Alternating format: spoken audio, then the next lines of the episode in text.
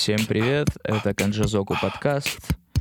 Слушайте наши подкасты на Яндекс Мьюзик, Apple Podcast и везде, где можно слушать подкасты. What flavor is this? Knock it off, Julie. What? I don't need you to tell me how fucking good my coffee is, okay? I'm the one who buys it. I know how good it is. When Bonnie goes shopping, she buys shit. I buy the gourmet expensive stuff because when I drink it, I want to taste it.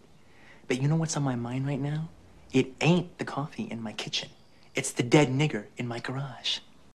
Ребят, у нас в гостях сегодня владелец кофейни «Техника Эспрессо Бар» Денис Баширов. Денис, здравствуй. Добрый вечер. Привет. С нами Никита, Денис, я Толя. Сегодня будем говорить на разные-разные интересные темы. Начнем, наверное... На какие? У. Про так кофе. представил такое начало, как вот у нас какой-то эротический подкаст сегодня будет. А, кстати, нам, мне уже много людей голосом. говорило, что вот звучит именно так. Хотя обстановка у нас рабочая, мы работаем Да, здесь. я, только. я не Да. специально. Денис,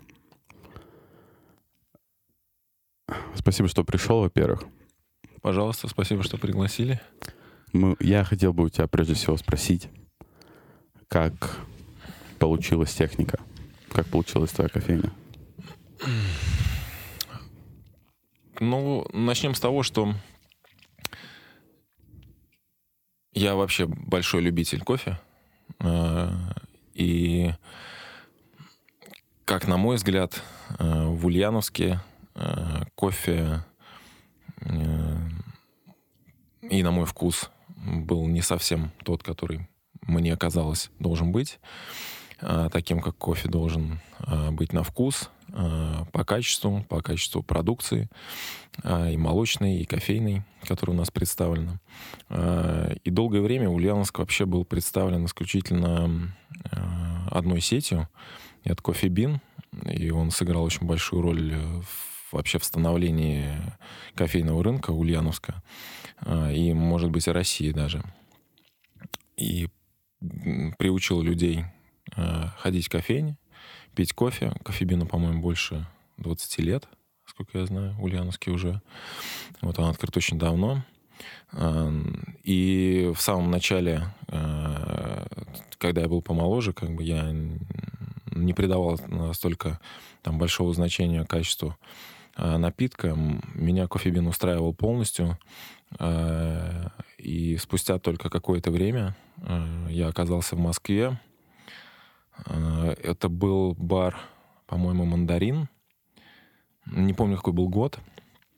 Э, И при этом баре, э, значит, была организована такая небольшая, как экспериментальная, может быть, точка кофейная, потом, которая переросло все в сеть Double B. Я первый раз попробовал кофе. Именно вот тот кофе, который э, произвел на меня впечатление. Я, честно говоря, не понял, что это кофе. Мне показалось, что это какой-то... Ну, то есть все, что я пробовал до этого, и этот напиток, это были абсолютно две это разные это вещи. был черный или молочный какой-то? Нет, это был, это был черный напиток. Э, Это был э, фильтр кофе, но э, по вкусу это было как сок. То есть у меня такое ощущение было, что это совсем не кофе вообще. Мгм. И я девушку, которая мне принесла э, напитки, я ее спросил, э, это точно кофе? То есть я как бы заказывал, он говорит, да, да, это кофе. Она мне, э, насколько я помню, рассказала, э, как они относятся, как бы как они обжаривают, что они возят. То есть тогда это было, ну это было в диковинку. А это реально. когда было? Слушай, это был год, наверное, 2000... э, 15 2016 Ну, То есть, на самом деле, не так давно. Мгм. Ну, это, может быть, кажется не так давно. Просто очень много времени э, с тех пор прошло. Э, и... Ну, для вот э, развития кофейной индустрии, по крайней мере, вот сужу как человек, который в Ульяновске сейчас большую часть своего времени проводит, конечно, э, разница между 15 годом и сейчас, она колоссальная, потому что, ну, как минимум, техника появилась, правильно? Слушай, может, Да. может быть и раньше даже, может, может быть и раньше. Просто, ну, нам кажется зачастую, что все развивается очень быстро, потому что мы путешествуем, да, кто-то в Москву, а, там в Питер и так далее. И кажется, что столько всего нового открывается, и как будто это все было недавно. А, И когда ты не обращаешь внимания на что-то, да, то есть, ну, конкретно там, например, там на кофейне, на те же, тебе кажется, что все очень быстро происходит, там прям вот оп, и, и появилось. Хотя э, на самом деле, ну, путь пройден довольно-таки большой. Э, за вот, я не знаю, порядка, наверное, 5-6 лет. И уровень кофе в России вырос очень сильно. Очень много интересных ребят, интересных кофеин. Растет это все, как обычно, почкованием. То есть есть какая-то группа людей э, изначально, э, энтузиастов, да, и в какой-то момент они или перерастают проект, в котором они находятся, или у них э, какие-то разногласия, скажем, вот внутри коллектива в данном проекте, и они находят инвестиции и в себе силы открывают что-то свое, появляется что-то новое. И вот таким образом ну, довольно-таки много проектов появилось, очень хороших проектов. И вот общался недавно с ребятами на подходе. А, несколько проектов, большая сеть кофемании есть в Москве. Кстати, тоже один mm-hmm. из а, вообще, наверное... Это там, таких... где Кокорин побил какого-то мужчину? А, возможно, да. возможно, да. да. Но э, изначально сеть открывалась как э, кофейня, но, насколько я помню, Э, основатель очень трепетно вообще относился к кофе, и у них очень хорошая школа бариста, э, очень хорошая, и они никогда на это не жалели денег. Э, и оттуда, кстати, тоже вышло очень много хороших специалистов, ребят, и победителей чемпионатов, и чемпионатов мира, кстати, в том числе. Есть чемпионат мир, мира по кофе? Да, есть да. чемпионат мира по кофе алкоголь категория, там бариста, э, обжарщики. Mm. Есть люди, которые учатся специально судить эти чемпионаты, да, Q-грейдеры так называемые, которые развивают люди вкус, которые разбираются в кофе, в оттенках вкуса, там, в ароматах. Это, это ведь ну, субъективно очень, нет? А, ну... как, как можно оценить вкус? Да, ну, ну, можно, много чего там можно. Ну да, как бы профессионал же, он понимает, как заварен кофе, какие допущены ошибки, не ошибки. Слушай, ну вкус можно отличить. Ну, то есть реально, а, вкус это такая, это такая же а, составляющая твоего организма, да, как там мышцы, например, как ум, да. То есть ты можешь развивать свой там потенциал как читая книги, да, развиваясь там в этом направлении, так э, ты можешь ходить в спортзал, да, и точно так же ты можешь э, развивать свой вкус. То есть, если вы не замечали, вы едите острое. Я не. Я не люблю. Я не тоже. Люблю, вот да. э, я очень люблю острое, и я начинал, ну, условно, если мы скажем, там, например, шкала остроты 10, да, максимум, угу. то я начинал где-то, наверное, с двух, и сейчас я где-то на 9, вот, может быть, даже на 10, вот не так давно заказывали. Есть такой перец Каролина Риппер. Да, а, и да. Название остро... говорящее. Острота меряется в сковелях, да, и там, у него там порядка, по-моему, миллиона с лишним сковелей. То есть, ну, к примеру, там перец халапеньо, какой-то там порядка 30 тысяч, наверное, сковелей. Миллион? да, миллион с чем-то. А к нему молоко прилагается сразу, когда покупаешь? А, нет, ну как бы если ты э, не готов, да, к такому, то в любом случае надо им запастись. Ну, мы как бы мы не были готовы, то есть мы реально поставили там молочко, то есть мы в любом случае понимали, что может произойти что-то э, страшное, да, да, тяжелое. Вот, хотя как бы мы ну, прочитали, что чтобы умереть нужно съесть три. Вот. Три миллиона? Нет, три перца. А, три перца? Вот. И... А, ну это, это новый способ суицида. Мы не одобряем, конечно, но если Слушай, что, ну, возьмите на заметку. Это довольно-таки тяжело съесть три. То есть, когда ты съешь один, ну, умереть тоже кажется, тяжело. потом уже э, будет очень тяжело доедать еще два. Но смысл в том, что мы попробовали, и, ну, как бы я здесь сижу перед вами, да, все нормально, но это вкус такая же составляющая. Ее можно развивать. И нужно развивать. Ты пробуешь новое, ты пробуешь, э, там, не знаю, креветки, пробуешь устрицы, пробуешь какие-то соусы интересные, да, пробуешь, э, не знаю, фрукты экзотические и так далее. То есть у тебя палитра вкусов, она растет. И э, также ты можешь э, эти вкусы, да, чувствовать уже в чем-то другом. То есть ты пьешь кофе, ты пьешь вино, например, да, и вино, оно ну, такое же многогранное по вкусу, у него много очень оттенков всевозможных. Э, и чем шире твоя палитра вкусов, тем больше ты чувствуешь вот этих вот нот в кофе, в вине, там, в чем бы то ни было. А вот как раз хорошо, раз мы заговорили про вкус. Вот э, ты говоришь, Кофе Бим, да, называлась эта Да-да. сеть? Вот ты говоришь, ты пил, пил, и все было окей, вот тебе нравилось, а потом ты вот впервые попробовал кофе в Москве, и что-то новое для тебя открылось. А как вот понять сейчас даже, да, сейчас в Ульяновске много новых кофейн открылось, очень много, кстати, это очень популярно сейчас, Мгм. мне кажется. И как вот отличить хороший кофе от плохого? Вот я пришел в, ко- э, в какое-нибудь э, место, где продают кофе, как мне понять, хороший это кофе или плохой? Ну, во-первых, нужно, наверное, поставить какие-то, э, ну, понятные, да, э, нам с вами рамки, что вообще такое хороший кофе, да, то есть это что, что именно хороший кофе. То есть для тебя хороший кофе может быть и в Макдональдсе, да, то есть это вкусный кофе. Кстати, Или это да, дорогой это- кофе. это- мне нравится кофе в Макдональдсе, если честно.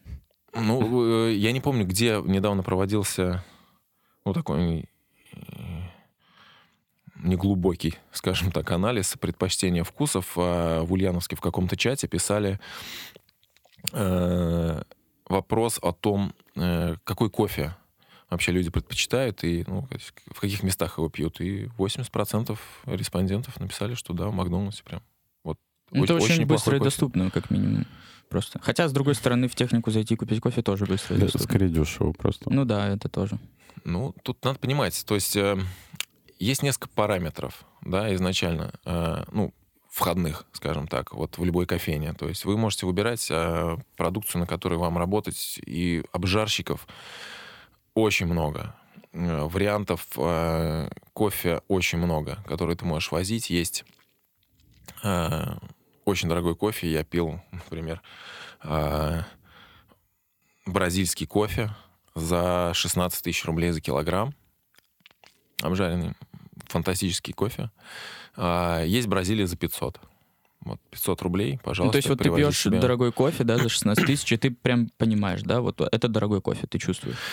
А, да, А есть. это ощущение, оно... Его нужно развивать, чтобы понять. Вот я, допустим, плохо разбираюсь в кофе. А, Я, как человек неопытный абсолютно, я смогу отличить Бразилию за 500 рублей от Бразилии за 16 тысяч рублей, как ты думаешь? Или это Ты почувствуешь, ты почувствуешь разницу, скилл? ты почувствуешь разницу, Мгм. да, ну, во вкусе точно. То есть вкус будет различаться кардинально. А, дело в том, какой кофе тебе понравится больше. Вот в этом вопрос. То есть э, мы сейчас говорим о вкусовых предпочтениях или о э, вообще, что такое спешлти кофе, да, то есть спешлти кофе, там, это кофе, который там набирает определенное количество баллов, да, и это, ну, это просто так. Вот, знаешь, кофе выращен, если он э, правильно собран, правильно там обработан, да, э, э, правильно хранился, то это очень хороший качественный продукт, да, который, из которого впоследствии, он, если его правильно обжарить и правильно приготовить, можно э, раскрыть его палитру э, вкусовую и получить настоящее удовольствие да, э, от этого напитка, э, то есть кофе, который как ты не готовь, ну, не сможешь ты из него выжить э, столько, сколько м, вот из этого кофе, да, из хорошего. И э- это, ну, это как, как с чаем, да, то есть ты можешь купить черный чай пакетированный, и ты можешь купить черный чай а, хороший, да, там, условно говоря, китайский чай там, или зеленый чай. Ты же почувствуешь разницу пакетированного чая, да, и то, и то чай. И чая, который ты заварил там, правильно, да, правильно выращенный, собранный, свежий. А, И это, это ну, очевидно будет да, для тебя.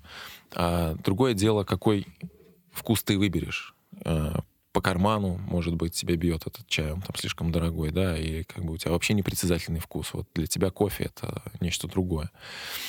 А, Это не про вкус вообще.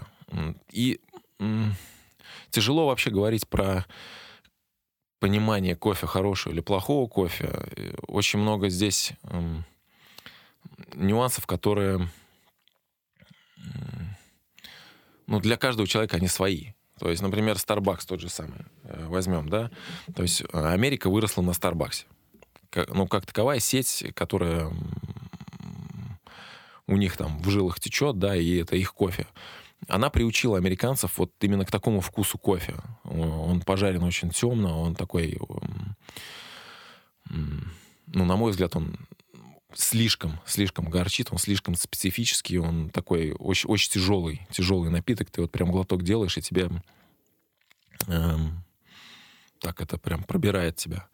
Э, есть наоборот, э, да, но американцы привыкли к такому кофе. Вот, кстати, мне кажется, что представление об, об американцах, э, у меня в том числе, ну, в частности, на, наоборот, у меня, наверное, из-за фильмов, из-за поп-культуры какой-то, у меня э, представление об Америке, об американцах. Вот я себе представляю э, чувака с картонным стаканом кофе, неизменно. Вот э, настолько, мне кажется, они э, постоянно пьют кофе, я вот, наоборот, слышал, что они вот пьют какую-то мочу, наоборот, там разогревают их в микроволновке, кофе, какой-то очень лайтовый кофе пьют всегда. Вот прикольно, что, мне кажется, э, кстати, Америка, опять же, это рубрика какая у нас сейчас?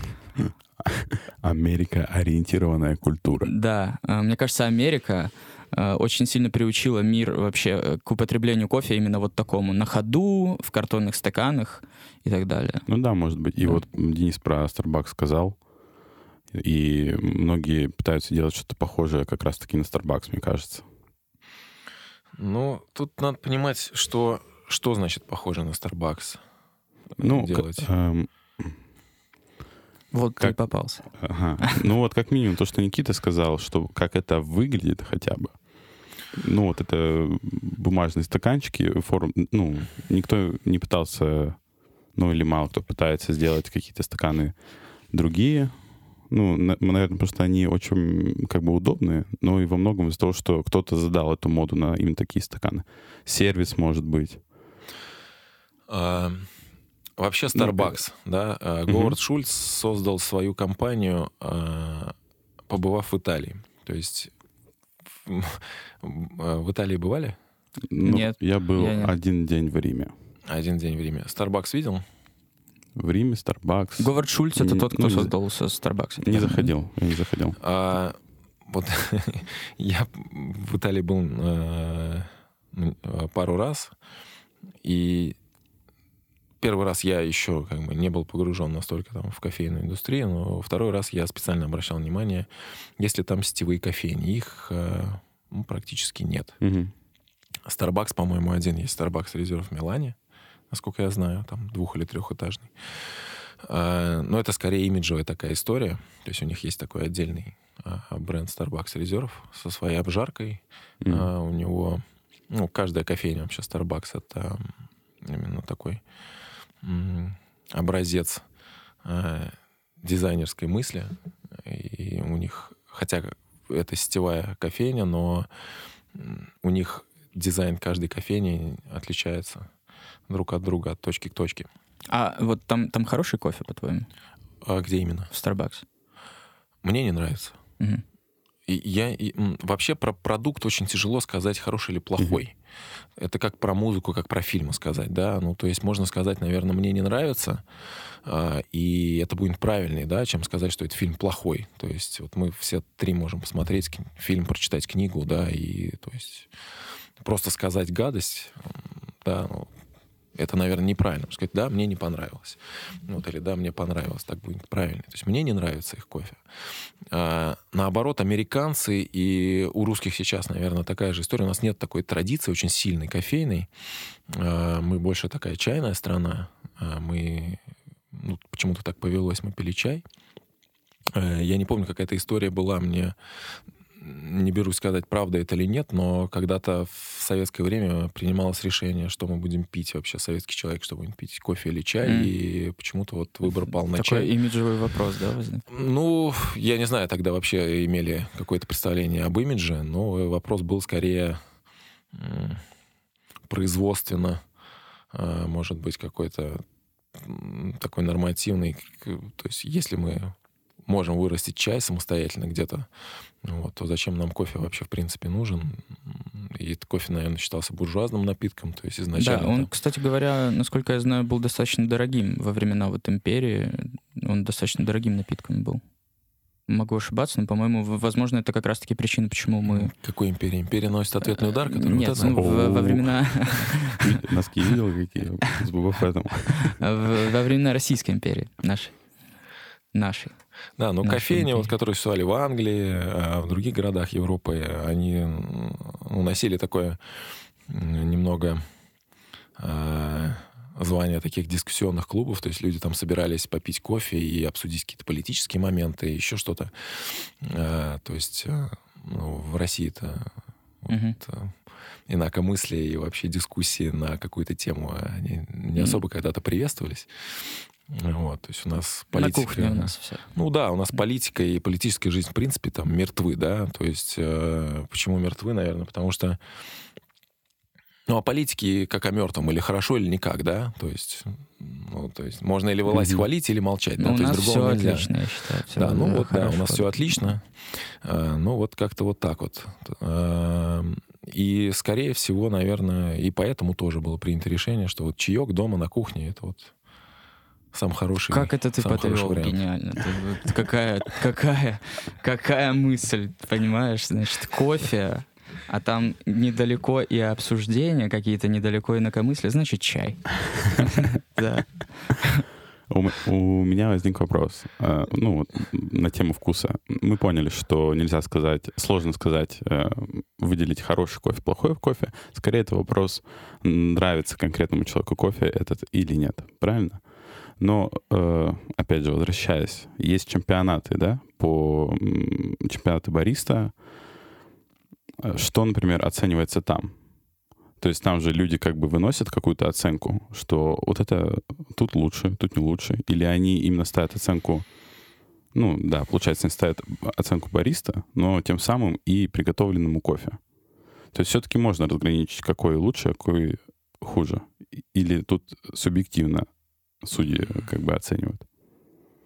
Ну, я так думаю, что здесь, э, откровенно скажу, в чемпионатах бариста не участвовал, э, не знаю всех тонкостей, как бы нюансов, да, Э, но люди, участвующие в чемпионатах, э, помимо всего прочего, они под конкретный чемпионат обжаривают кофе. То есть каждый для себя принимает решение, вот на каком кофе он будет работать. Э, вот на данном чемпионате, да, и вкусовые описания, по-моему, они должны э, ну, в готовом напитке должны соответствовать как бы, э, тому, что вот это зерно там из себя представляет, да, то есть его нужно правильно помолоть. И очень много нюансов, на самом Мгм. деле, в работе бариста, очень много. И кофе такой очень капризный продукт. Ее можно там испортить на на любом моменте Мгм. практически. На моменте сбора урожая, и обработки его, и на моменте обжарки, и на момент помола, и, ну, и так далее, и так далее, и так далее. То есть нюансов миллион. Э, Оценивается э, работа, то есть ну, там несколько моментов. Чистота вообще, как, Мгм. как человек делает все, аккуратность. Э, Оценивается вкус, оценивается внешний вид напитка, вот, оценивается. То есть там есть время определенное, да, Мгм. за которое, за отведенное, то есть ты должен в это время уложиться. А, Плюс ты должен, э, то есть там есть, по-моему, авторский напиток, э, класс- несколько классических, по-моему, напитков. Э, То есть эм, есть какие-то параметры общие для всех, да, то есть вот по классике можно там определить, скажем, как тот или иной человек там делает, да, то есть если человек делает авторский напиток, то тяжело, наверное, сравнивать это как вот три картины там разных художников, да, разным стилем написаны, и как вот сказать, кто лучше, наверное, довольно-таки тяжело. Ну Вот. а, э, Вот как-то так, наверное. Мгм. И еще э, уточняющий вопрос. А, некоторые кофейни говорят, что там вот мы обжарщики, а другие говорят, что мы не, обжа- не обжарщики. Что это значит? Я правильно понимаю, что весь кофе как бы он обжаривается, но те, кто говорят, что мы обжарщики, это они его сами обжаривают? Или что-то другое имеется в виду? Не факт. На самом деле обжарщиков сейчас очень много, э, но обжарщики э, зачастую это э, СТМ у людей, то есть это, собственно, торговая марка. Э, Люди жарятся на производственных мощностях других э, обжарщиков, Мгм. да, то есть они просто сдают там оборудование в аренду, и те жарят свой кофе э, для своих нужд. Еще чаще бывает так, что обжарщик сам жарит под конкретного Мгм. потребителя. То есть он то есть есть кофеин, там небольшая, там 5 кофеин, а они готовы, например, вот свой какой-то, не знаю, продукт, да, сделать вот кофе Мгм. под нашим брендом. Но обжарка это вообще очень дорогая эм, история, и помимо всего прочего, опять-таки, все упрется в специалиста, Мгм. да, то есть э, в человека, который будет жарить. А, это делается не автоматически как-то? Не нет, на- нет, не- это делается не автоматически. Э, И... То есть нет такого эквипа, который, в который ты бам, закинул, и он Нет, сделал? нет, нет. То есть э, э, э, это, это нужно прям вот учиться этому. И, таки, как я говорил, есть чемпионат там среди обжарщиков. Это жесть. Да, да. Сколько всего неизвестного. и э, с учетом того, что рынок очень большой, и в том числе он, ну, на мой взгляд, уже насыщен довольно-таки большим количеством обжарщиков и брендов всевозможных интересных, да, и можно привезти кофе из-за рубежа, это тоже несложно. А, Обжарщиков, там, я не знаю, из Чехии, из Германии, там, из, из Дании, откуда угодно, из США. А, Не факт, что этот человек, а, он останется с вами надолго, и вложив кучу денег в оборудование, а, вы можете остаться просто без обжарщика, который Мгм. научится хорошо, например, и там из условного Ульяновска там, или Тула какой-нибудь, да, переедет в Москву или еще куда-то на более выгодные, интересные условия в э, интересный город. Э, И плюс все-таки это бизнес, и в любом случае тебе придется э, вложения свои каким-то образом окупать. А окупать их нужно только одним — жарить кофе. А если у тебя нету сбыта, то Мгм. начинать это все довольно-таки ну, страшно. Мгм. Вот, даже, можно сказать, ну, глупо, да, в какой-то степени. То есть, если у тебя есть рынок сбыта большой, или это своя сеть, или есть какой-то хороший очень покупатель, который будет брать у тебя большой объем, тогда, да, можно рискнуть. В нашем случае, я считаю, что, ну, вот сейчас в нынешних условиях, в российских, довольно-таки рискованно этим заниматься.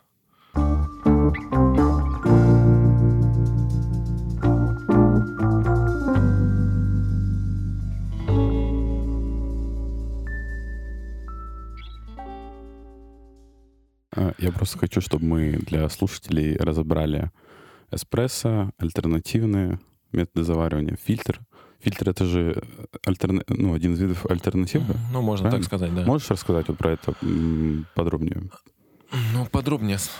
э, Ну, что, что такое? Фильтр. э, Так, ну давайте с эспрессо начнем Да, тогда. Все-таки мы эспрессо-бар, да, у нас эм, три, мы возим три сейчас э, вида эспрессо. Э, Это Кения, Бразилия и бленд. Бразилия и Кения. Э, Бленд — это смесь, да? да, бленд это смесь, да. Мгм. То есть эм, э, Бразилия в основном использует... Ну, тут есть несколько нюансов, да, можно погрузиться немножко в историю там, как бы способа обработки кофе. Вот. Но почему мы возим именно там Кению и Бразилию, Да. например? Потому что Кения, она обрабатывает кофе в основном э, мытым способом. Ну, так повелось, да. То есть кофе, когда кофе собирают, Мгм. его, например, в Бразилии его ос- просто оставляют сушиться вот как оно есть, там в ягодах, Мгм. да, потом Мгм. избавляются от этой оболочки. Вот. А, то есть кофе сушат вот просто под открытым, скажем так, небом, да. Вот. То в Кении мытый способ используется. Вот это есть два абсолютно ну, там разных способа. Там есть а, мытый способ и натуральный способ. То есть э, Бразилия это натуральный, Ке- Кения это мытый способ. Мытый — это они их обмывают, да? Они очищают ягоду, то есть э, вот это зерно. То есть кофейная Мгм. ягода, она выглядит ну, вот прям как ягода, Мгм. да. То есть они э, снимают верхнюю часть, вот эту мякоть, и оста- остается кофейное зерно в такой плотной-плотной оболочке. Мгм. Вот. Все это погружает в ванну, оно там немножечко, ну, в ванне, да, то есть чтобы растворилась вот эта вот оболочка, как промывает. Э, Как это получается? То есть это как, я не знаю, вы, например, что-то кладете в воду, да, оно потихонечку начинает все равно бродить, то есть какие-то процессы там все равно происходят, да, поэтому э, Кения будет такая более кислотная, да, то есть когда ты Мгм. пробуешь этот кофе, он такой, вот, «Какой у вас там кислый, например, кофе, Мгм. да, но он, он просто такой. То есть если ты берешь кенийский кофе, он априори будет кислее, там, чем бразильский, А, потому что Бразилия в основном именно такой метод, да, обработки собранного кофе, а в Кении другой метод. И когда ты берешь Бразилию, и ягода кофейная не очищенная зерном, она сушится, как она есть, да, то есть э, зерно вбирает в себя больше вот этого вот фруктового такого вкуса, оно будет такое прям вот насыщенный, то есть кофе бразильском будет такой более полнотелый такой, Мгм. то кенийский он будет более кислотный. Вот. Ну и бленд, он как бы балансирует Мгм. вот эти вот вещи. А, И эспрессо — это фактически это ну, эспрессо-машина — это помпа, да, это насос, Мгм. вот, который нагнетает давление, а, и а, через а, а, портофильтр, через, ну, фактически, да, через, через фильтр молотый кофе, он через этот фильтр пропускает воду, определенная температура, опять-таки, вот, что очень важно. И ввиду того, что а, под эспрессо кофе а, молится очень-очень мелко, то есть вот практически в пыль, да, то есть это самый мелкий помол используется в кофе, потому что кофе проливается очень быстро, за очень короткое время. А, И если кофе будет помолот крупно, то вода не успеет в себя вобрать все, Мгм. что вот в зерне должно быть, что Мгм. оно э, успеет себя э, э, забрать за это время. Э, И, соответственно, чем крупнее помол, тем быстрее вода протечет. Мгм. Да? То есть за определенное, за то же количество времени вода протечет гораздо быстрее. Ну, вот как в банке, да, там с камнями или с песком. Мгм. Вот а, такой же эффект. А, что еще можно сказать про эспрессо?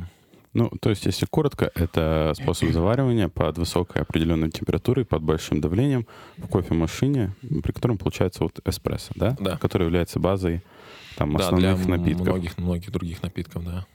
Мгм, Хорошо, понятно. Я знаю историю появления американо. Это правда или нет? Что э, было эспрессо, и приехали... Это же итальянский напиток, да, наверное? Приехали итальянцы, и- и- которые эмигрировали в Америку, и они такие, нам эспрессо. Американцы говорят, как вы это дерьмо пьете, оно же горькое. Мы туда ёбнем молочка немножко. И получилось американо. Правда это или нет?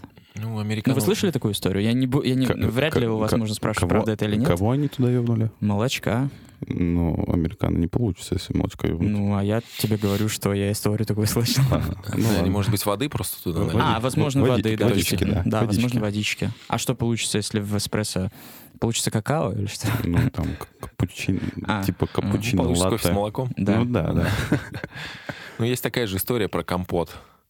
Как появился компот вообще. Вы Знаете? Давай, я не- знаю. Такая же штука. А, По-моему, э, э, повара придворные российские учились во Франции.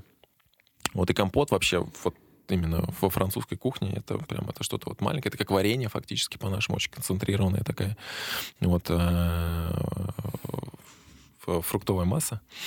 И когда они приехали в Россию, вот, у них был какой-то прием, и они приготовили этого компота, но его приготовили очень мало, вот как их учили, как бы они приготовили его, и они поняли, что, наверное, на всех не хватит. И как бы, ну, будет конфуз.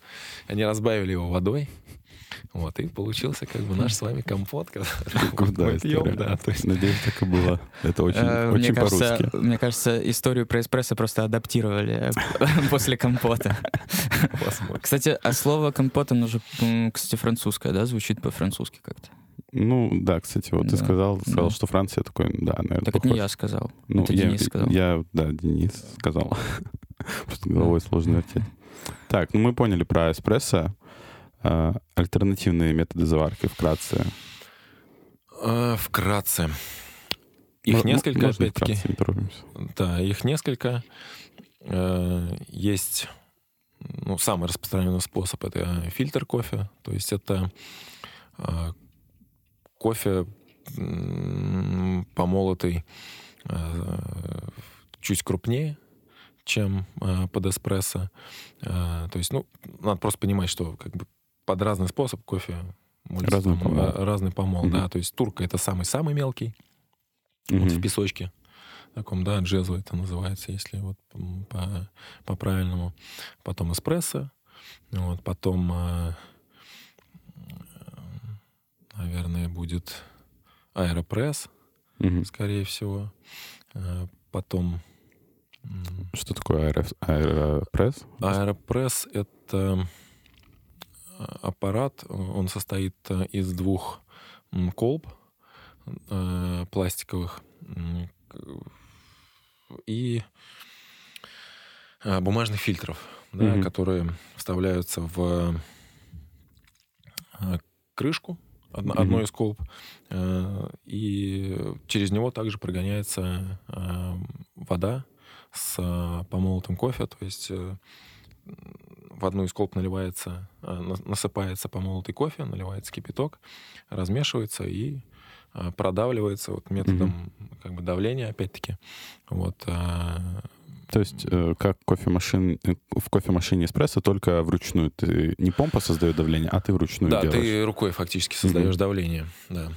Эм, Следующий, наверное, будет э, мокопот, так называемый. Это Биолетти, очень знаменитая итальянская компания. Мгм. Это он состоит из трех частей. Это как эм, ну, такой небольшой заварочный чайник. Э, У него есть э,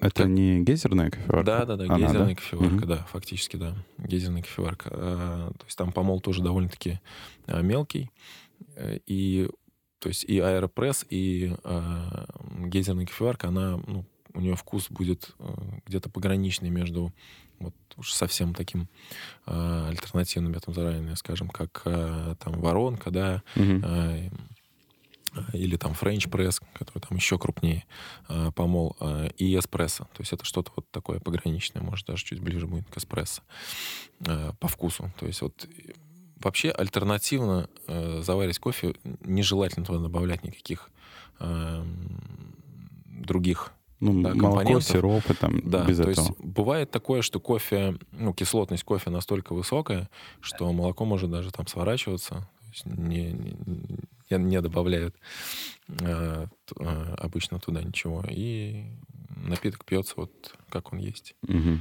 Cold brew.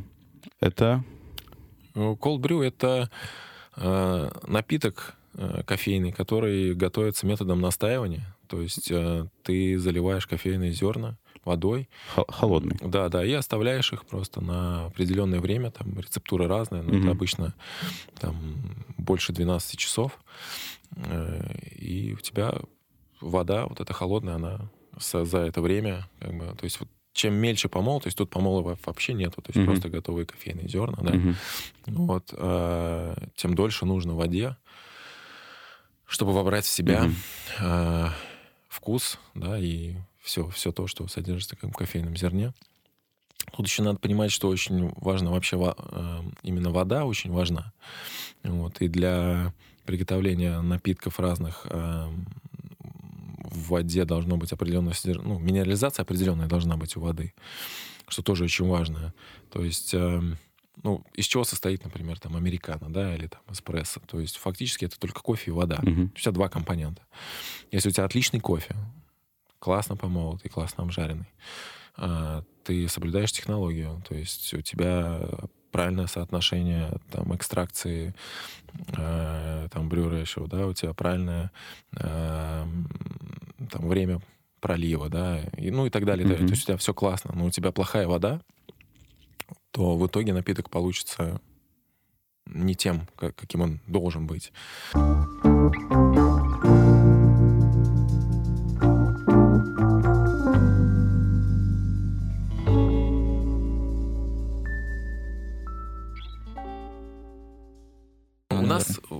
Минерализация повышенная вот, в Ульяновске. То есть, э, опять-таки, в каждом месте нужно мерить. э, Есть такой ТДС-метр определенный, да, то есть он меряет э, уровень минерализации воды, то есть количество частиц, которые содержатся на, по-моему, 1000 миллилитров. в воде. То есть, э, если вода слишком жесткая, да, и в ней много минералов, он не показывает конкретно каких, да, он просто говорит, что Мгм. вот, например, там у него ТДС там 250, да, то есть э, э, есть такая э, specialty ассоциация, да, вот, европейская, американская, там, то есть они рекомендуют, ну, методом пробы и ошибок, чтобы э, уровень минерализации воды был там от 100 там, до 150, э, не больше. То есть в данном случае, э, что важно в этом случае, да, что когда вода проходит через э, помолотое зерно, если минерализация слишком большая, то есть в воде уже содержится определенное количество частиц, и она не может в себя вобрать то, Мгм. что она как бы должна, да, то есть она не добирает в себя. Если минерализация наоборот, ну как вот мертвая вода, например, дистиллят, да, ноль, то она возьмет в себя слишком много. Мгм. То есть вот за то же количество времени она вберет в себя, то есть вот просто все, да, то есть вы когда воду пьете, там нее вообще никакого вкуса нет, ей даже напиться невозможно. То есть вы пьете, вот. Э, И поэтому опытным путем э, было принято решение, что вот от 100 до 150 вот в этом диапазоне должна быть общая минерализация воды, тогда кофе будет получаться оптимальным. И для этого у нас э, висит э, м, э, такой прибор специальный, вот американский, ну вот э, обратный осмос э, МРС-600, который, э, ну, он действует определенным способом, то есть нельзя воду очистить, э, вот сейчас прогнать ее через фильтр и получить на выходе вот минерализацию Мгм. определенную, да, то есть мы понимаем, что вот навесив определенное количество фильтров, ты просто на выходе получишь то, что получишь. Мгм. Какая будет минерализация, такая и будет. Ни, никак ты это не поменяешь. Вот. Соответственно, здесь э, он работает немного другим э, способом. То есть э, у него есть бак для дистиллята. Он делает дистиллят, и он фильтрует воду. Да? То есть там американские фильтры очень качественные. И на выходе, то есть мы устанавливаем именно ту минерализацию, которая нам нужна э, в компьютере, и он на выходе выдает нам, он смешивает дистиллят с фильтрованной водой, и то есть мы на выходе можем получать именно то, что вот мы хотим. Хотим 120, значит, у нас будет 120. Э, Вот. э, И ну, очень классная штука.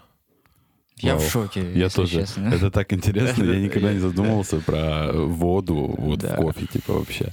Супер, спасибо. Это же просто вода. Ну. Можно, ну, я думал так, типа волжанки налил туда, и все отлично. Да, ну ты же даже покупаешь вот воду, там волжанка, ульянка, там святой источник, еще какие-нибудь, и она же разная. Мгм.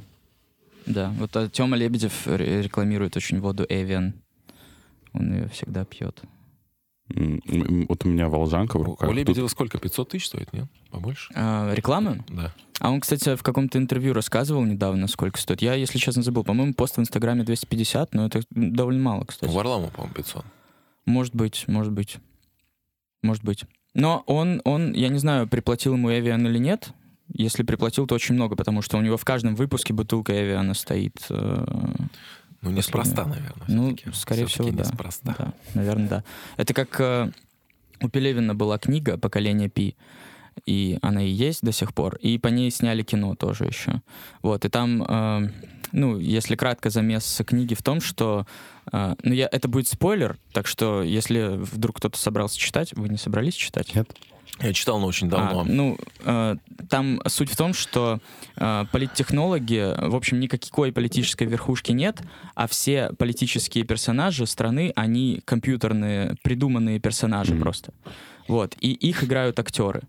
И, значит, э, один из э, политиков там был, у него, э, им, чувакам, которые придумывают политических персонажей, а, им приплатили а, Camel, компания, которая сигареты делает, они им приплатили, чтобы этот политик всегда на телеке появлялся с пачкой Camel. И тут какой-то чувак, который рисует всех этих политических персонажей, ему приплатила другая компания, я не помню, ну пусть будет парламент. Они ему заплатили, чтобы э, чувак вышел в эфир один раз с парламентом. И, э, ну, крутые Мгм. дядьки, боссы, заметили это и с, э, синицировали покушение на этого мужика, как будто его хотели убить, чтобы он на телеке появился с гипсом, и чтобы эту пачку Кэмела не было видно. Вот. Я просто не знаю, вспомнил, потому что мы про Эвен заговорили. Да. Понятно. Ну, это классная история. Вообще вот про рекламу, э, опять-таки, вот ты говорил, что ты не видел наши рекламы, но мы не рекламируемся. То есть вот именно вот поэтому мы и не рекламируемся, потому что э, ну, это тяжело, откровенно говоря. Почему тяжело? Ну, тяжело, потому что... Нет, э, ф- по финансам это... Тяжело это потому, что фактически тебе нужно... Ну, это же бизнес, да? То Мгм. есть лю- любое предприятие, да, оно направлено, как у нас в законе написано, на получение прибыли, да, и кофейня там не исключение, да, и каким там специалистами не были, в итоге все упирается в конечном счете а, в прибыль. И не рекламируясь осознанно, мы понимаем, что гораздо меньше людей о нас узнают, гораздо меньше людей к нам придут. Э, Но вот именно поэтому, потому что вот меня самого лично, я недавно смотрел, э, то есть э, в ленте Фейсбука мне выдала рекламу, и реклама прервалась на рекламу. То есть, ну, мне кажется, это уже перебор. Немножечко, да. Есть я досмотрел, там появляется такая, ну, через 5 Про- секунд там, да, пропустить, я досмотрел э- эту рекламу, и, значит, потом посмотрел ту, нажал тоже пропустить, и, в общем, как бы пошло дальше. И, то есть я не понимаю, каким способом сейчас, то есть когда я вижу какую-то рекламу, у меня и, может быть, я один такой, но у меня отторжение сразу. Не То есть один. мне не хочется... То есть вот да, вот я открыл YouTube, например, чтобы вот, вот посмотреть эту рекламу. Вот Мгм. конкретно вот, да, спасибо. То есть нет, ребят, мне этого не нужно. Совершенно причем. Э, Я понимаю, что вам нужно как-то окупаться, да, есть там YouTube премиум, э, и там есть способы какие-то другие монетизации, там, как у той же Википедии, да, которые просто там донатят люди просто за то, чтобы оно существовало. И это очень правильно. И в таком сервисе ты не хочешь видеть там рекламы никакой, потому что это информационный э, как бы ресурс. Ну вот мы пошли таким путем, э, и я не знаю, насколько он там себя оправдает, но То есть, э, Пока чтобы это, ну, не вызывало отвращения, да? Поэтому во многом вы не хотите рекламу Ну делать. да, я, ну понимаешь, как я вот уважаю ваше время, например, да, то есть Мгм. я не хочу вас там, это вот приходите к нам, подпишитесь, укажите двоих друзей, и мы вам нальем чашку кофе. Мгм. Да кому это надо, черт подери? Понимаешь, вот эти, ну, не знаю, ну это как-то мне даже не по себе от этого. То есть, ну, ну зачем мне это делать? То есть, если вы захотите к нам прийти, наверное, это явно будет по другим причинам, а не потому, что Мгм. вот, вот чашка кофе разыгрывается. Да, но с там, другой да. стороны, мы могли бы о вас и не узнать. А была бы реклама. Ну, мы-то узнали, а вот есть люди, возможно, которые не знают о вас. Могли бы Да, прийти, но вот будь у вас реклама.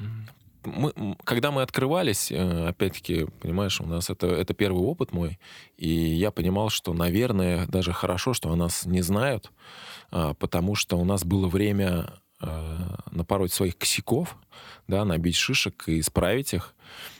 И если бы у нас с первого дня был такой поток, как сейчас, то, наверное, это было бы э, скорее негативно, чем позитивно, Мгм. да, для нас, потому что были бы какие-то отзывы отрицательные. Вот, потому что коллектив притирался друг к другу. Э, Мы до сих пор мы как бы в процессе мы постоянно работаем над меню.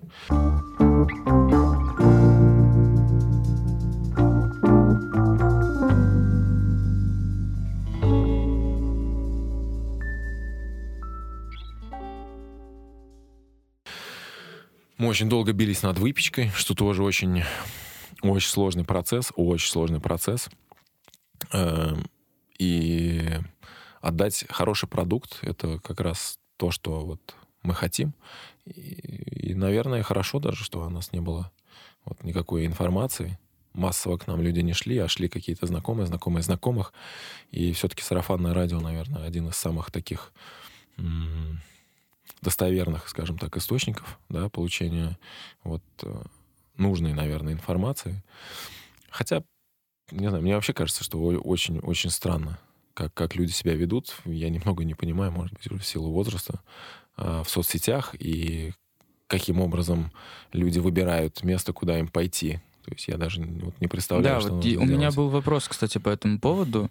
э, про то, вот как, как люди выбирают, и как э, тебе кажется, что в технике работает? Что э, в технике заставляет людей там оставаться? Вот недавно мы с Толей как раз пришли в технику взять кофе. И перед нами встал выбор остаться внутри или пойти на улицу. Мы в итоге э, пошли на улицу, но я когда уходил, я просто думал, господи, я вот хочу внутри остаться, хочу там побыть, хочу посидеть. Вот Толя тебя заставил. Э, Толя сказал, нет, сука, пойдем гулять на воздух. Да, но я каждый раз, когда туда прихожу, мне хочется делать все, что угодно. Разговаривать, работать, принести ноутбук, сидеть там, проводить время. Вот где этот хук? Что работает в технике? Что заставляет, э, по-твоему, там оставаться? Я не думаю, что я один такой человек. Да, у меня то же самое. Тот конкретный случай просто там распогодилось, мне хотелось погулять. А так вообще я каждый раз прихожу, ну и мне очень нравится, м, как бы, как все внутри сделано, персонал, просто всё- как что выглядит, там, не знаю, журнальчики. Э, Я вижу какие-то там прибамбасы для детей, даже я думаю, нифига, вау. Ну, типа, заморочились люди. Там в туалет захожу, там стоит из этот э, ароматизатор из Zara Home, типа, которого нету в Ульяновске. Ну, вот такие детали, все равно на них обращаешь внимание. И, э, ну, вот это все делает технику, например, моей любимой кофейни в Ульяновске. И я тоже, как бы, вот тоже, у меня тот же самый вопрос. Я пытался понять, ну, почему, почему вот она держит так сильно, как ты думаешь? Ну, для каждого... Спасибо, во-первых, да, за очень хороший отзыв. Э, Это, наверное, все-таки личное. Для каждого человека э, есть какие-то свои параметры, да, по которым он меряет э, заведения, там, других людей, может быть, там, фильмы, книги. И опять-таки классно то, что кофеин появляется много, и у людей есть выбор, э, куда сходить и проголосовать, э, скажем так, рублем. Я не знаю, чем держит. Э, Кого-то кого держит, кого-то нет. И это все-таки в, ну, в любом случае, э, если бы там ты, Толь, там, да, или там ты, Никита, например, вы открывали свое какое-то заведение, да, будь то там бар, я не знаю, коктейльный какой-то там бар, там кафе, кофейня, да, там, может быть, клуб. То есть вы бы руководствовались, наверное, своими какими-то предпочтениями, правильно? То есть где-то просто ты совпадаешь с кем-то, где-то не Мгм. совпадаешь с кем-то.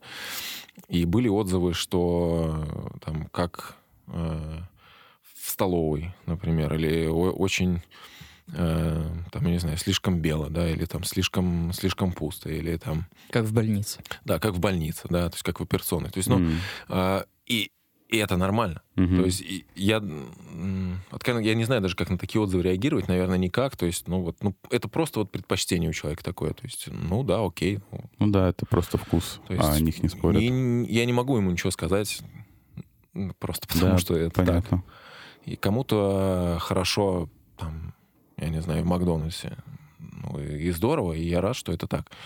Э, Потому что, в конце концов, это, это просто вкус, да, и Да. нельзя сказать, что у кого-то там он там, плохой и хороший. Ну да. Получается просто просто а, то там твое ваше отношение к тому, что вы делаете, совпадает с нашими запросами, поэтому это нас держит. И так со всеми Да, людьми. скорее всего так. Э, Тут вообще вся эта система отзывов, да, и э, вот отношение человека э, к конкретному месту, она немного ну, и искажена, что ли.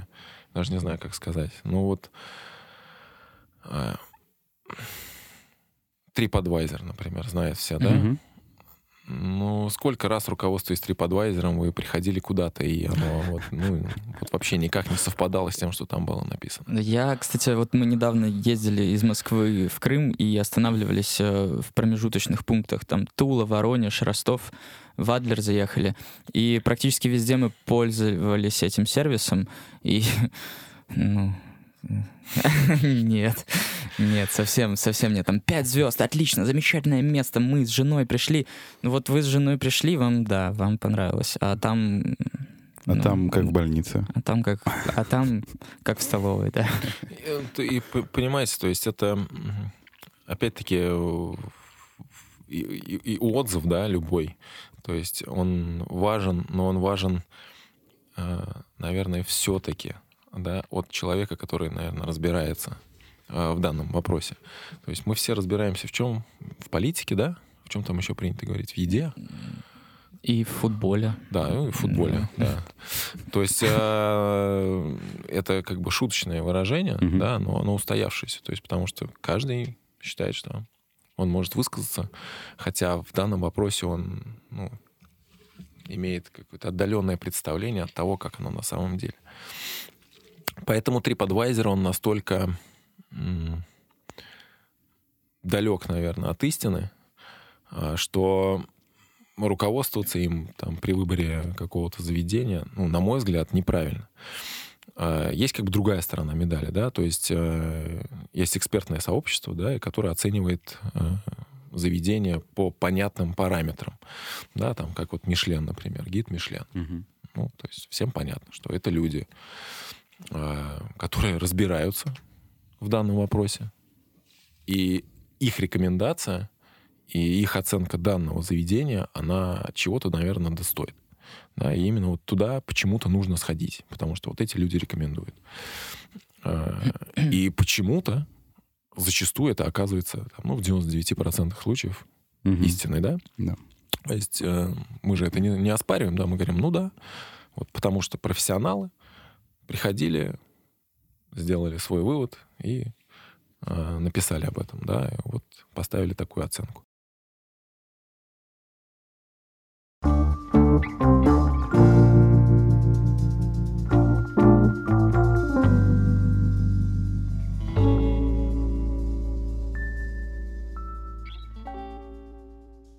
Почему-то люди считают, что они э, имеют право высказываться вот на, на, не знаю, на, на эту тему. Как да? я только что. Не, не, ну они право-то, право-то они имеют, но они не имеют права считать, что их мнение, оно является истиной для всех. Ну, на истину-то я не думаю, что кто-то там на истину претендует. Он же просто высказывает, наверное, свое мнение, да? Так. То есть мне, ну, как бы, как... и- я и работал, да, в сфере общественного питания. У меня там образование поварское есть. Вот, я повар четвертого разряда, да, и я работал в этой сфере и барменом, и официантом, и поваром. Я, ну, представляю, как бы, да, Мгм. это все изнутри. А, Плюс ко всему я, как, как и вы, хожу в заведение, да, то есть я это и с другой стороны тоже представляю. И мне вообще очень сложно судить, почему люди, ну, может, там, это там, мой характер, да, почему люди вообще оставляют отзыв, положительный или там, отрицательный, да.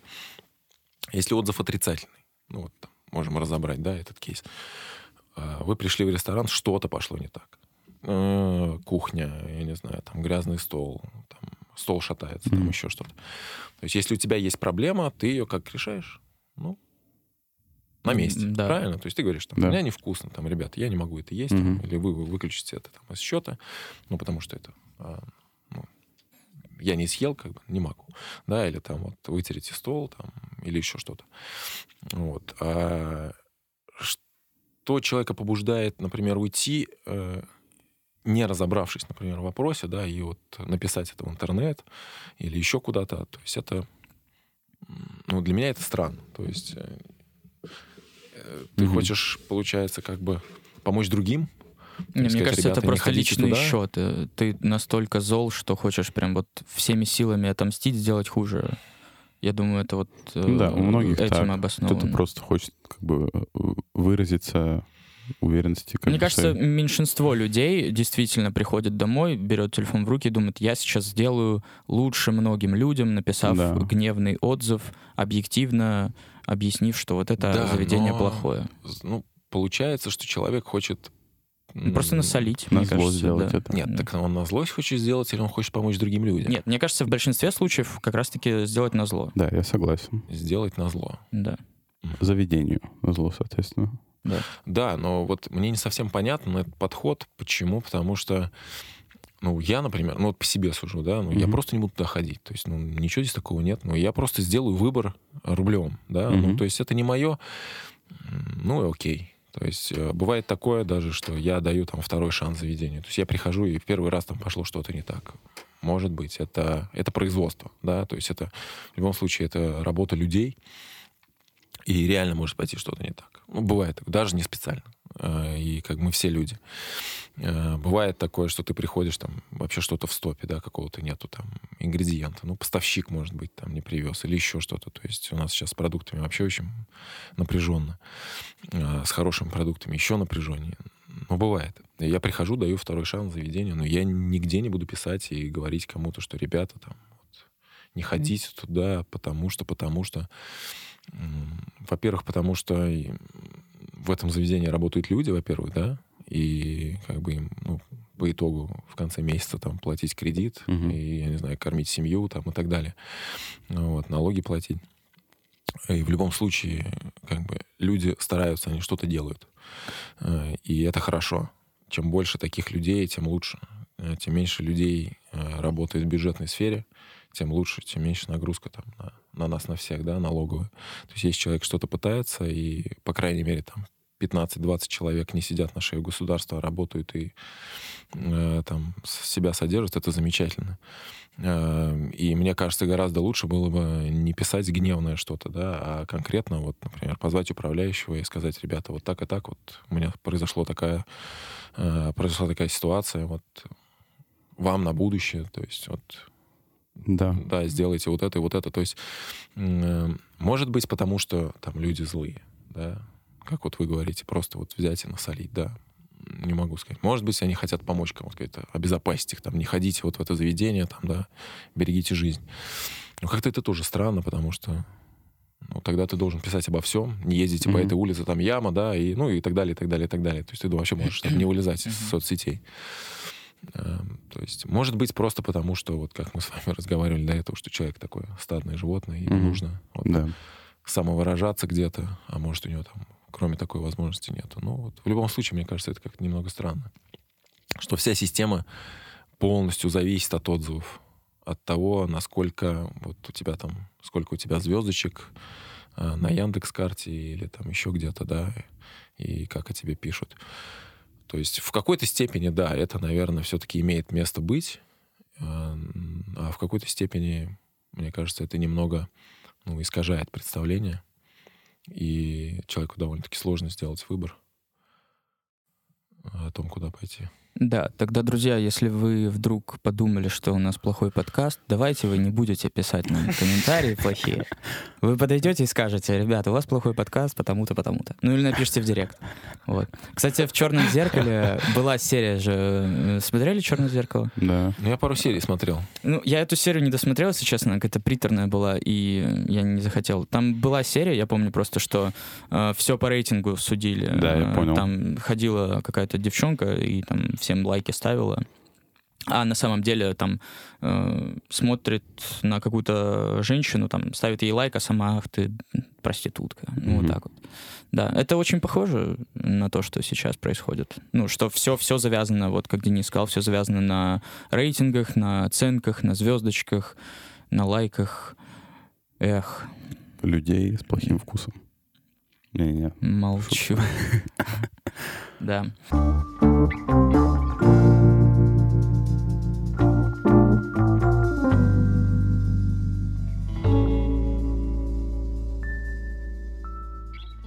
Слушай, Денис, а ну вот вначале мы начали и очень здорово ушли на интересные темы про то, как получилась техника. Вот, мы там остановились на моменте, что ты приехал в Москву и там попробовал напиток, который... И ты понял, что такого нет в Ульяновске, да? И ты понял, что ты хочешь сделать что-то такое, чтобы такой, такой кофе был в Ульяновске. И так получилась техника, если коротко. Нет, вообще. Нет, вот, вообще не так. Э, вот я хотел бы, чтобы ты продолжил. Как получилось? А... Потому что у меня еще был вопрос, типа, почему выпечка? Вот, но это как бы дальше. О,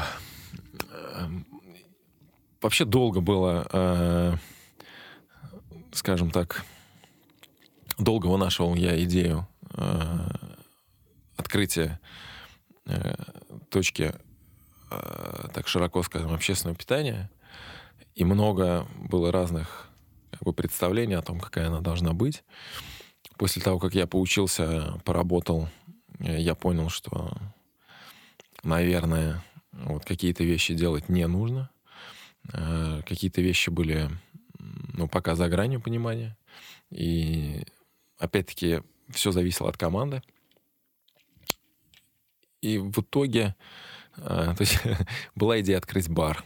То есть многое смотрел как бы, вот э, в эту сторону. Э, Вообще, у меня товарищ есть один. э, Он всегда говорил, если у вас есть возможность не открывать бар, не открывайте бар. Ну, как вы понимаете, эта возможность есть у всех. Э, Очень тяжелый бизнес, на самом деле. Много чем занимался в жизни, но общепит очень тяжелый бизнес. Очень тяжелый. И он... Ну, ра- работа с людьми, да, и работа... э, В общепит вообще очень такая специфическая э, сфера, туда очень люди интересные приходят. Вот иногда просто попадаются там э, персонажи для книг.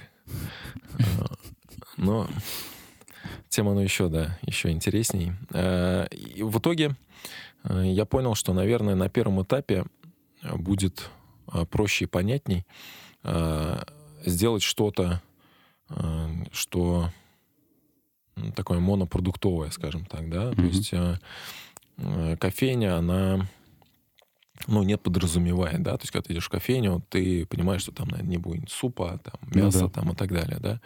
То есть ты идешь за конкретным, за чем-то, да, там, за чашкой кофе. И есть какое-то уже дополнительное, да, вот что-то, что идет там плюсом. Э, Обычно хорошо с кофе идет выпечка. Вот, и как бы было принято решение сделать упор вот на эти два продукта. Э, И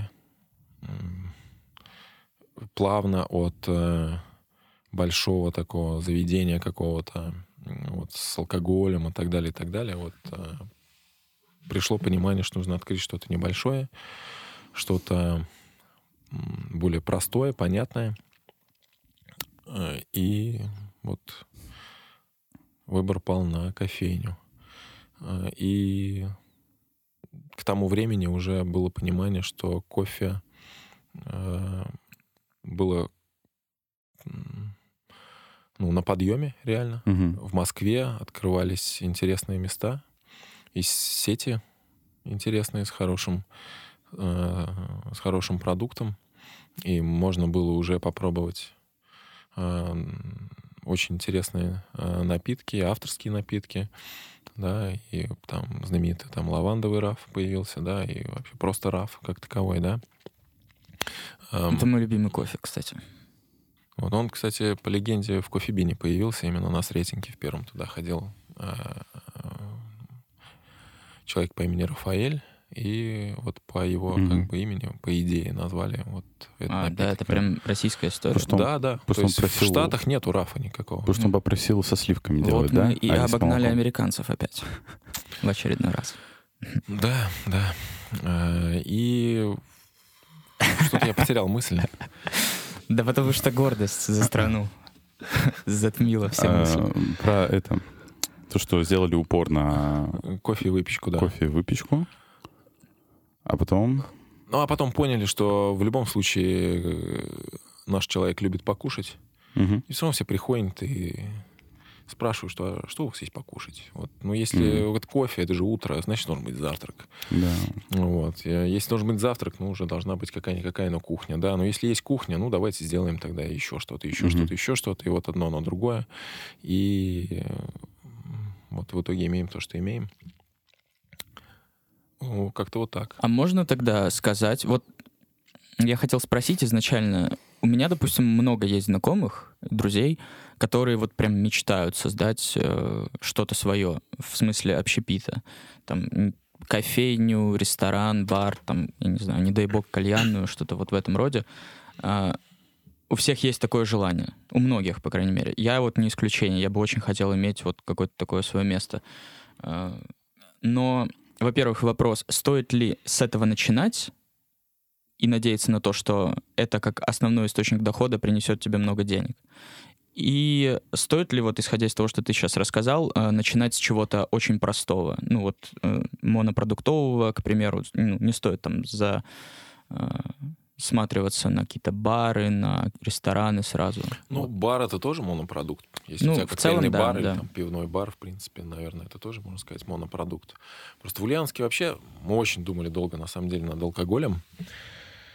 А, в Ульяновске, да и в России, наверное, в целом вообще а, алкоголь это такой повышенный фактор риска да, в заведении. То есть, когда человек выпивает, он не расслабляется, а скорее наоборот.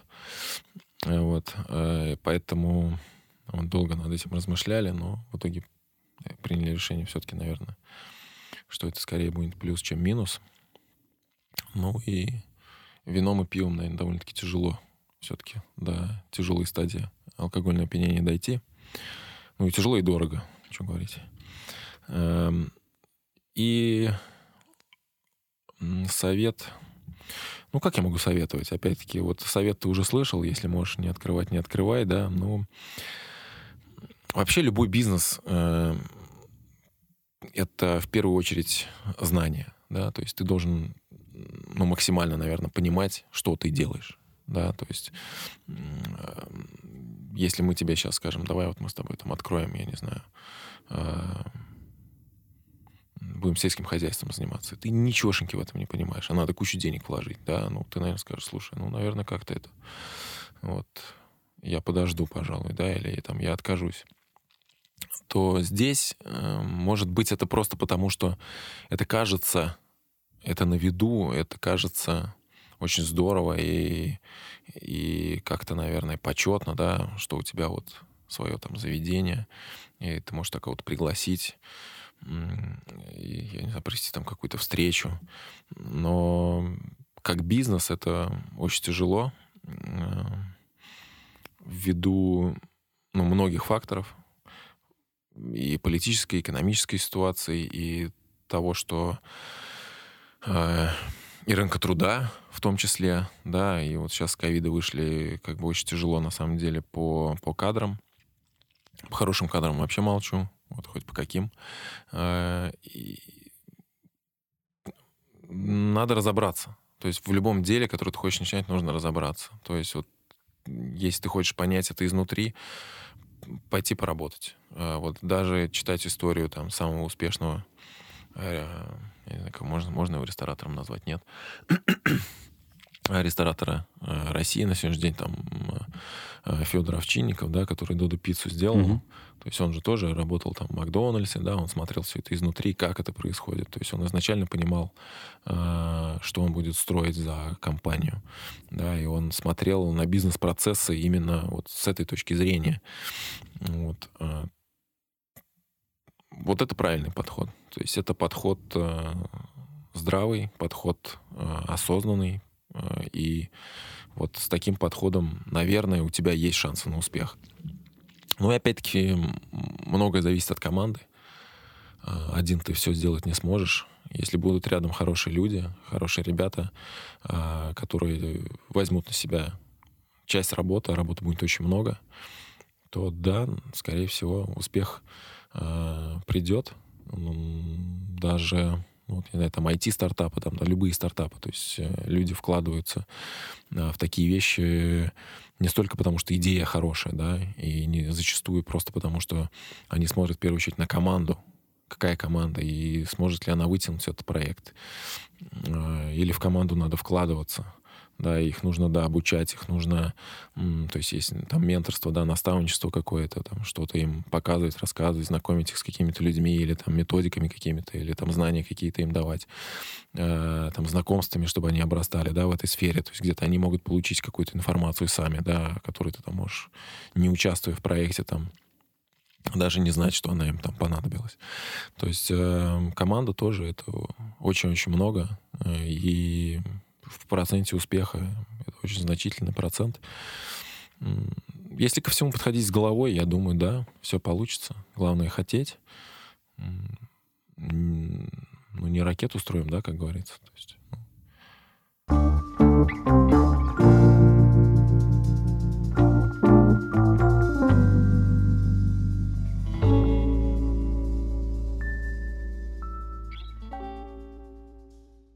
Слушай, а вот ты говорил э, про книжных персонажей в э, технике.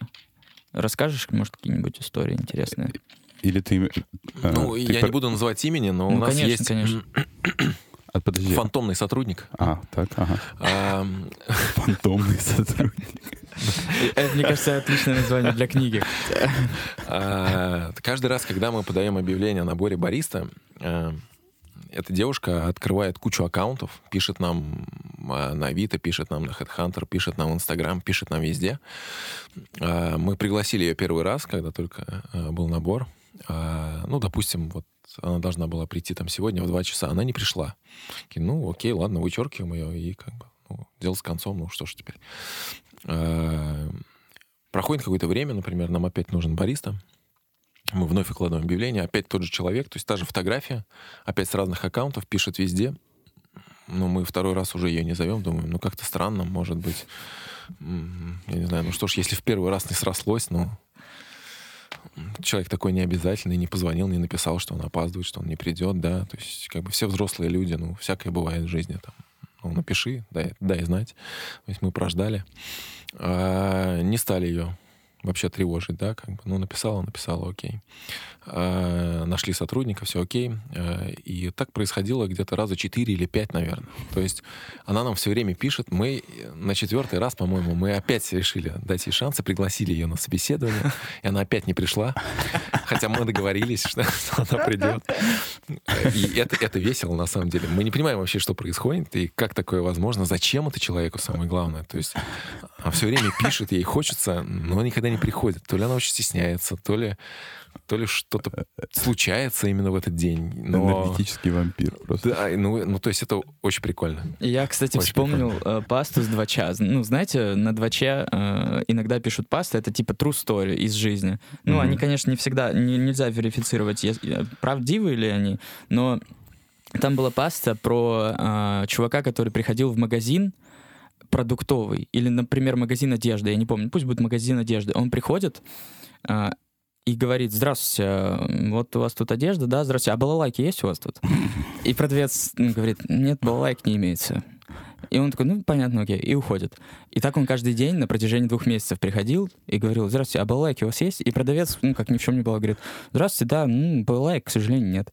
И вот так два месяца просто они боролись друг с другом, и этот чувак, который ходил и говорил, он говорит, я не знаю, ну, этот продавец какой-то, ну, реально очень стойкий, и почему он мне вообще отвечал, но он так и не сдался. Он просто, как ни в чем не бывало, всегда отвечал, здравствуйте, нет, балалайк нет у нас, к сожалению, извините, пожалуйста. Вот это очень похоже на то, что ты сейчас рассказал. Да, ну есть более интересные люди. а, Еще интереснее. Да, например, э, кухонный работник, э, пришел человек, да, все понравилось, мы друг другу Тоже устроили. вакансия, да? Да-да.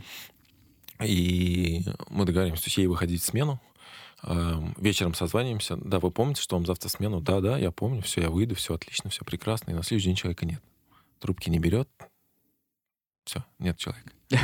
Зачем тратить свое время, приходить на собеседование, говорить, что Мгм. да, я выйду на работу, и не выходить на работу? Это, это такой способ самоутверждения. Да, я им понравился, но теперь я не буду брать трубки. Ой, ну, э, вообще кухонный работник это, это прям... Ой, я не знаю даже, каким словом это назвать. это Специфические боль. люди. Это наша боль. Ну, А, люди а, очень специфические. нужно Люди сложно очень найти, да? специфические, да. Мгм. Вот, сложно найти, легко потерять. Невозможно невозможно забыть. забыть. Да, Да. вот это вот все. Это такие экземпляры. Кстати, очень много людей вот таких, которые что-то... Вы о чем-то договариваетесь, и они до последнего момента говорят, что все получится, все получится, а потом они просто пропадают. И непонятно, почему не могут сказать тебе, что там ничего не получится. Я не могу, там нет времени, денег и что угодно. Вот я недавно, у меня, короче, я хотел продать одежду, э, скажем так, ну, короче, военную форму эту, в которой мы на сборы ездили. Я договорился с парнем, с одним, э, с нашего, ну, там, как бы с вуза. Это было до майских праздников. Я говорю, вот я, будешь брать? Он пришел, посмотрел, говорил, да, говорит, да, я буду. Ну, давай, давай я завтра куплю, говорит мне. Я такой, ну, давай. Думаю, может, там завтра деньги ему пришлют или что-то достанем где-то. Окей, на следующий день я ему говорю, я ему пишу, ну что, ты придешь? Он говорит, «Э, слушай, давай после майских куплю у тебя. Я такой, ладно, без проблем, типа, окей. Вот, и я как бы сижу, да, рассчитываю на какие-то финансы, да. Проходят, проходят майские праздники, я хочу ему написать, а я у него уже в, в блоке стою.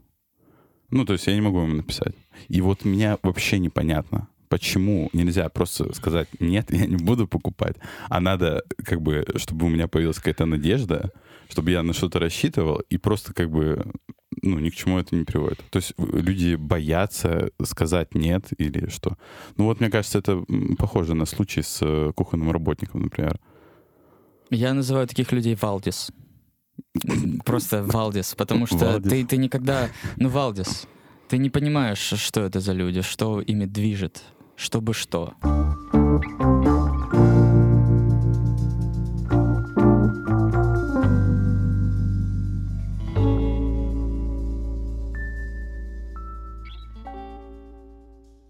У меня долгое время была такая болезнь.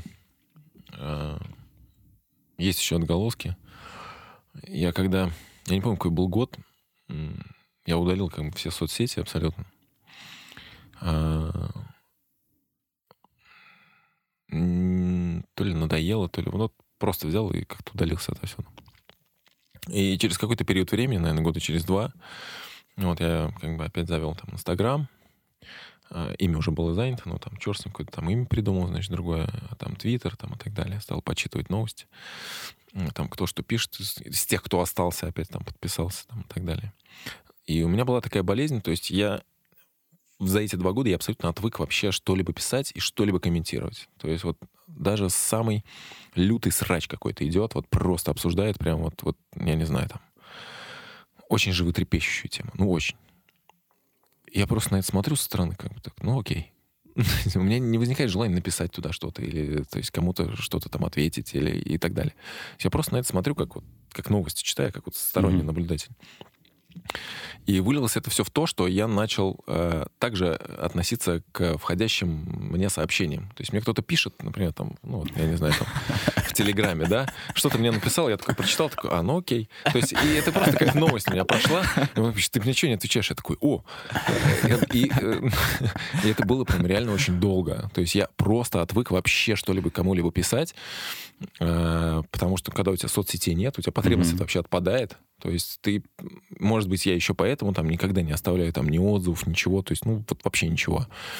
Э, Просто потому что у меня нет такой потребности. У меня нет потребности что-то сфотографировать и выложить. У меня там нигде, там, не знаю, не зудит вот это вот. Надо там сфотографировать то, что я ем, или там, где я сейчас, или с кем я сейчас, или что-то написать. То есть и как-то от этого проще и, и легче. И, то есть вот я на все просто вот как со стороны Мгм. наблюдаю.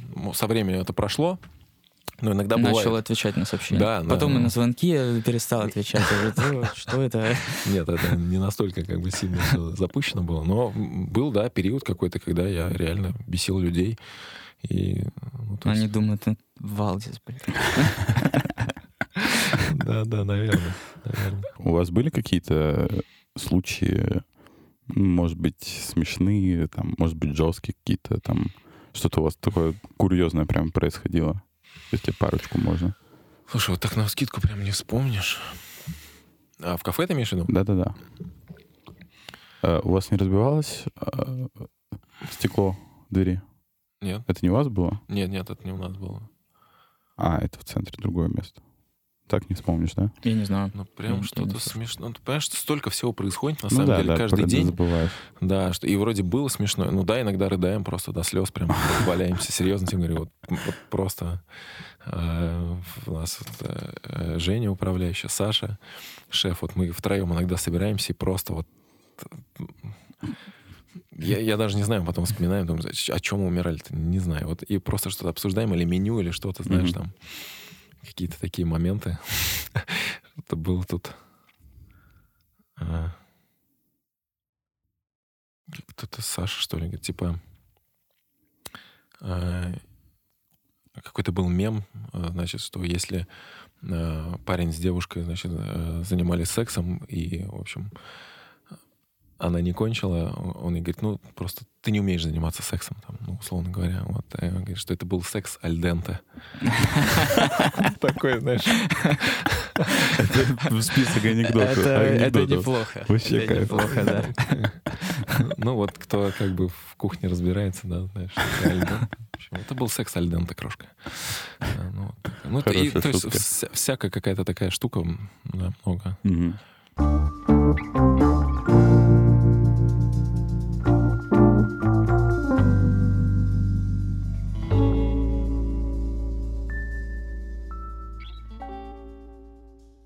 Важнее ли качество продукта сервиса? Мгм.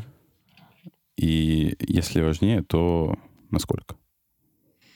Ну, это немножко из, из разных, наверное, э, категорий. Да, это как ра- рассуждать, наверное, что лучше в машине, там, скорость или там расход топлива, да, ну, то это, ну, то есть и то, и то крайне важно. Мгм.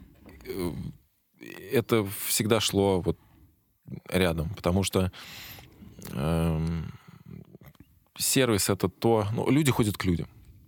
И все-таки это и почему-то принято называть все-таки не клиентами людей в общепите, да, именно гостями. Мгм. Э, это потому что ты э, должен м, оставить э, человека довольным не только э, с помощью своего продукта, да, но ведь важно все. То есть в конечном итоге важно все. важно м, тарелка, да, из которой ты ешь, приборы, которыми ты ешь. Это все влияет на твое впечатление. Почему сейчас э, дизайн вышел на такое важное место? И когда ты приходишь куда-то, ты уже сразу понимаешь примерно, в каком месте ты оказался и что ждать.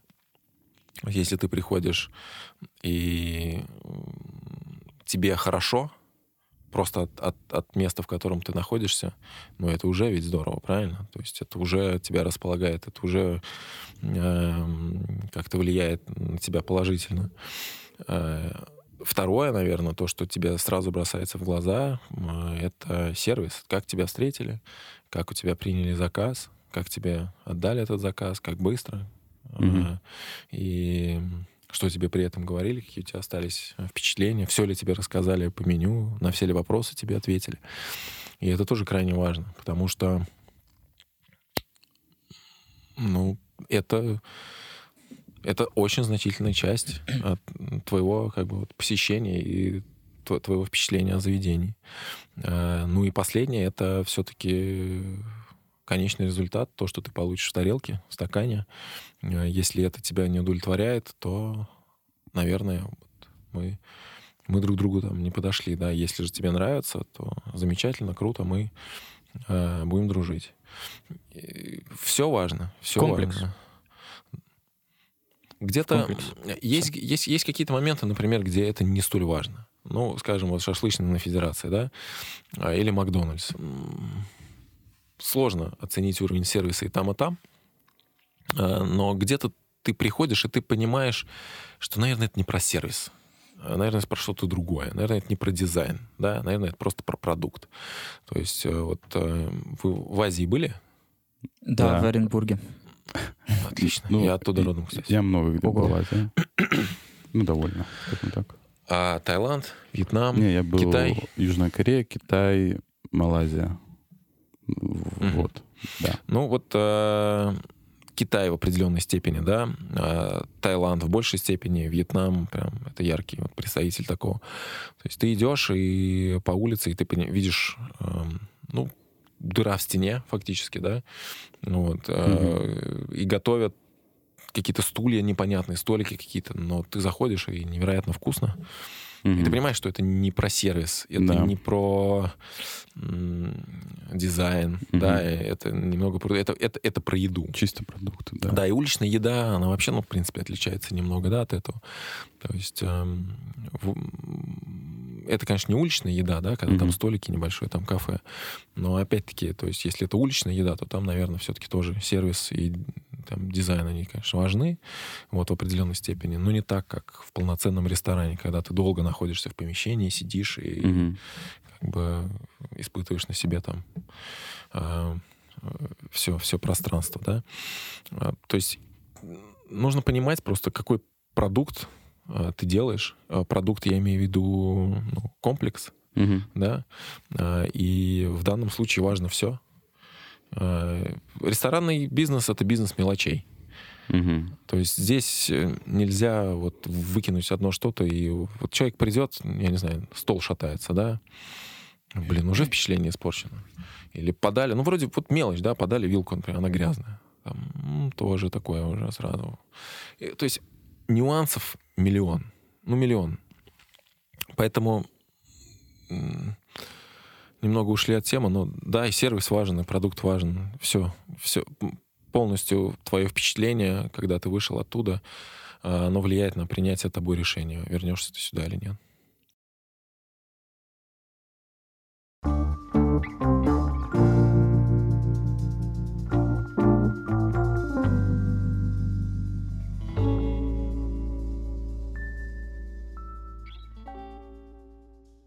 Пойду я, наверное, смотреть чемпионат мира по э, баристам. Как же он там называется? А, Спасибо, Денис, большое, что пришел. Огромное. Очень, очень, было интересно. Время для меня лично пролетело. Да, замечательно. За секунду. Спасибо большое. Приходите в спасибо. технику обязательно. Не пожалеете. Мы вот приходим и не жалеем. Так что и вам советуем. Спасибо всем за разговор. Было здорово. Спасибо, ребят. Спасибо. Брейк-брейк. Брейк-брейк.